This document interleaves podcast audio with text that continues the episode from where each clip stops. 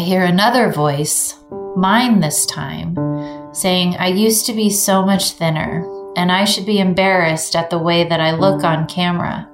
That people won't want to use my products or listen to my voice because it doesn't come packaged the way that beauty lines package such things. It isn't airbrushed, perfected, styled, or coiffed. It's just me in my office or in my bathroom late at night, and that's not good enough because I used to be thinner.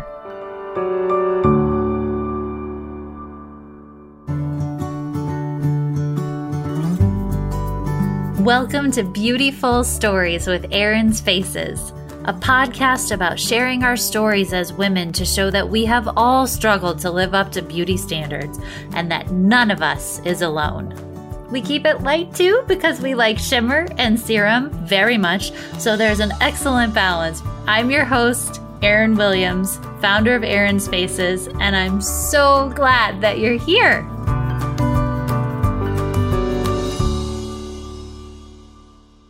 Hi, everybody. It's my birthday this week. Yay! So I'm your guest. this all sounds very egocentric, but I promise it has a purpose. A year ago, I wrote an article on my birthday about my weight. And we're going to talk about it today because it kind of is what brought this podcast into fruition without, I didn't know that was going to happen, but that's what happened. So we're going to talk about it. You and me on my birthday. I'm turning 43 this year. So, okay. So there's that. ah, it feels weird to just be me, but it's what we're doing and it'll be great. Okay, if you missed last week, speaking of weight, this is a good one to listen to. Last week, our guest was Jessica Meyer Reich.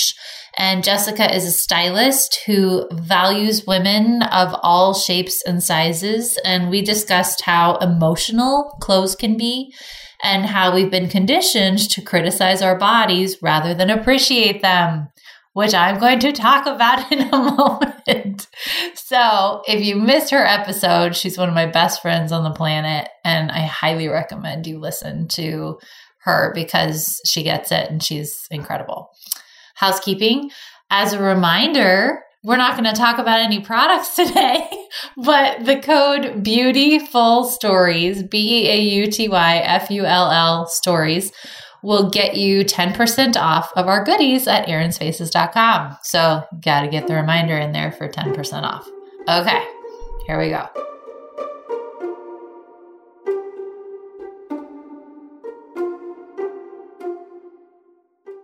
So, a year ago this week, the seed was planted for this podcast. I didn't know it was planted, but it got planted. I had written a post on my website called Am I too heavy to run a beauty company? Question mark. Just for clarity's sake. I'm going to read it to you in a second, but the whole thing felt really vulnerable just to write, just to think it, honestly, and then to write it. Acknowledging that I had gained weight, like publicly saying, hello. I mean, everyone can see it, but, you know, saying, yeah, I know, felt really vulnerable and acknowledging that comments from family members who I love and I know love me had hurt me felt scary. It felt scary to do that. I didn't want to hurt them and I didn't want to embarrass anyone. I was more concerned about embarrassing other people than really how I felt about it. Because I've held a lot of shame in gaining weight, like a lot. And it made me feel like I was less worthy. For me, it's a lot about worthiness, just period, end of sentence. But I couldn't, I just couldn't keep it inside anymore. And doing so, keeping it inside was just hurting me more. Just kind of the balance was like, well, this has been hurting me a lot. And now not talking about it is hurting me more than talking about it. So I have to. Okay. So now I'll just I'm going to my website and I'm going to read it to you. Here we go. Am I Too Heavy to Run a Beauty Company by Erin Williams. That's me. Here we go. Most makeup and skincare companies have models or celebrities who speak in low tones about the latest product or glide across the camera effortlessly in a very tiny body. You got me instead. I grab my phone when the moment feels inspired for Instagram stories or Facebook Lives in our Green Beauty gathering, whether I have makeup on or not. And when I'm doing a proper shoot, I generally aim for a shirt that looks clean, give a half hearted attempt to my hair, and hit it. Nearly every time, I second guess what I look like, which honestly sucks. I hear a family member's voice in my head saying my arms are too big and I need to cover them. And I have pictures that show that happening. I hear another voice saying, You should always wear makeup because the redness in my skin isn't pretty and needs to be covered up. I hear another voice, mine this time, saying, I used to be so much thinner and I should be embarrassed at the way that I look on camera that people won't want to use my products or listen to my voice because it doesn't come packaged the way that beauty lines package such things. It isn't airbrushed, perfected, styled, or coiffed. It's just me in my office or in my bathroom late at night, and that's not good enough because I used to be thinner. I recently attended Rise with Rachel Hollis and Amy Porterfield was on the schedule. I had heard her speak before, and I think she's awesome. Major boss lady running her own company, nailing it, and coincidentally looking amazing while doing so. She came out and talked for an hour about how paralyzing her judgment over her weight can be. I was shocked. I had no idea she was struggling with this. She talked about how, when she's speaking in front of a group, she overcompensates with having perfect hair, perfect makeup, and perfect clothes to, quote, make up for the fact that she's not skinny. And I totally got it. She talked about how she won't take pictures that show her legs. And I got that too. Then she said something along the lines of, I wonder how great I could be if I wasn't focused on my weight. That hit me hard because it was as if she took the words out of my mouth. It made me so sad to think about how much time in my life I've spent lamenting that my body wasn't the right size. It is my 42nd birthday as I write this, and I've decided that I'm done. I'm done apologizing for what I look like and thinking it makes me less than.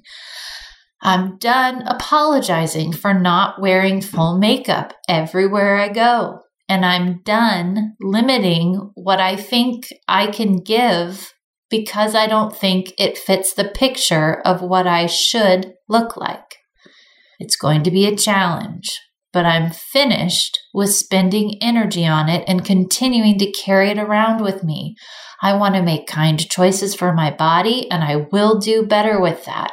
But I also want to express gratitude for my body and how it literally supports me every day.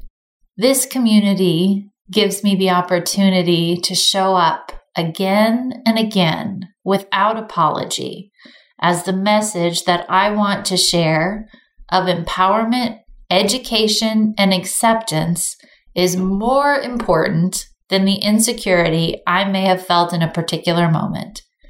And without you, I wouldn't have that purpose.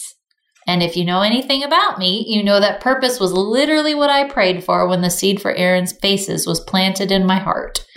So I promise to keep talking, literally never in low tones, with very little gliding and a fluctuating body size to do my best for you, with or without foundation on. Ah, I did it. I read it.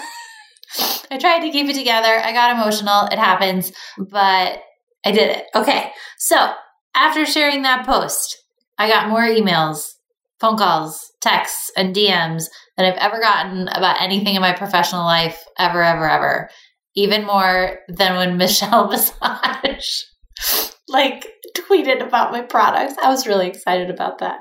I got a lot of support, but this was even more than that. And the cool thing was, I heard from women of all kinds of occupations, all kinds of ages, and all kinds of races. This was such a universal theme for women, and they understood. Every single one of them understood because they had felt that shame too about their body, about their weight, about if they fit in, if they were right, and thinking that they weren't. And all that got me thinking. My story made women feel seen and it made them feel heard. And I know that because those are the words that people used with me repeatedly in reaching out to me. But my story is just one story, right? And everyone has a story. And I wanted to hear them immediately, LY. And that is how Beautiful Stories came to be hearing women's stories about beauty standards, which is how it started, we probably need to change the like theme, whatever, introduction thing at the beginning, because that's what it still says. But it kind of led to just talking to women about their lives and what challenges they come up against and how they get through it. That is a key for me. How do you get through it? Even if you're not through it yet, what helped you or what is currently helping you? And the motive of it is so someone else listening can feel seen and feel heard. And we can know that we're not alone. That's what I want. That's it. So thank you for being here and for listening. It means so much to me, and I'm so looking forward to sharing more stories with you stories about weight and about race beauty, colorism, hair, acne, aging, motherhood, not having kids, abuse, divorce, eating disorders, careers, and how strong every single one of these women are. You probably haven't heard of most of them because they're not famous. they're our clients, but their stories are universal and inspire me and I know they'll inspire you too. So, since this is a short episode, I hope you'll scroll through and find someone who you'd like to listen to if you have some episodes you haven't heard yet. Because there's good meat and potatoes, y'all, in every single one. So give it a gander. Thank you so much, and I'll talk to you next week. Thank you so much for joining us today. Please subscribe to our podcast wherever you get your podcasts. And if you want to spread the love, please leave us a review. You can find us online at erinsfaces.com and on Instagram at erinsfaces. We also have an amazing community on Facebook called Erin Faces Green Beauty Gathering, so check it out. Until next time, be nice to yourself and wear your sunscreen. Okay, bye.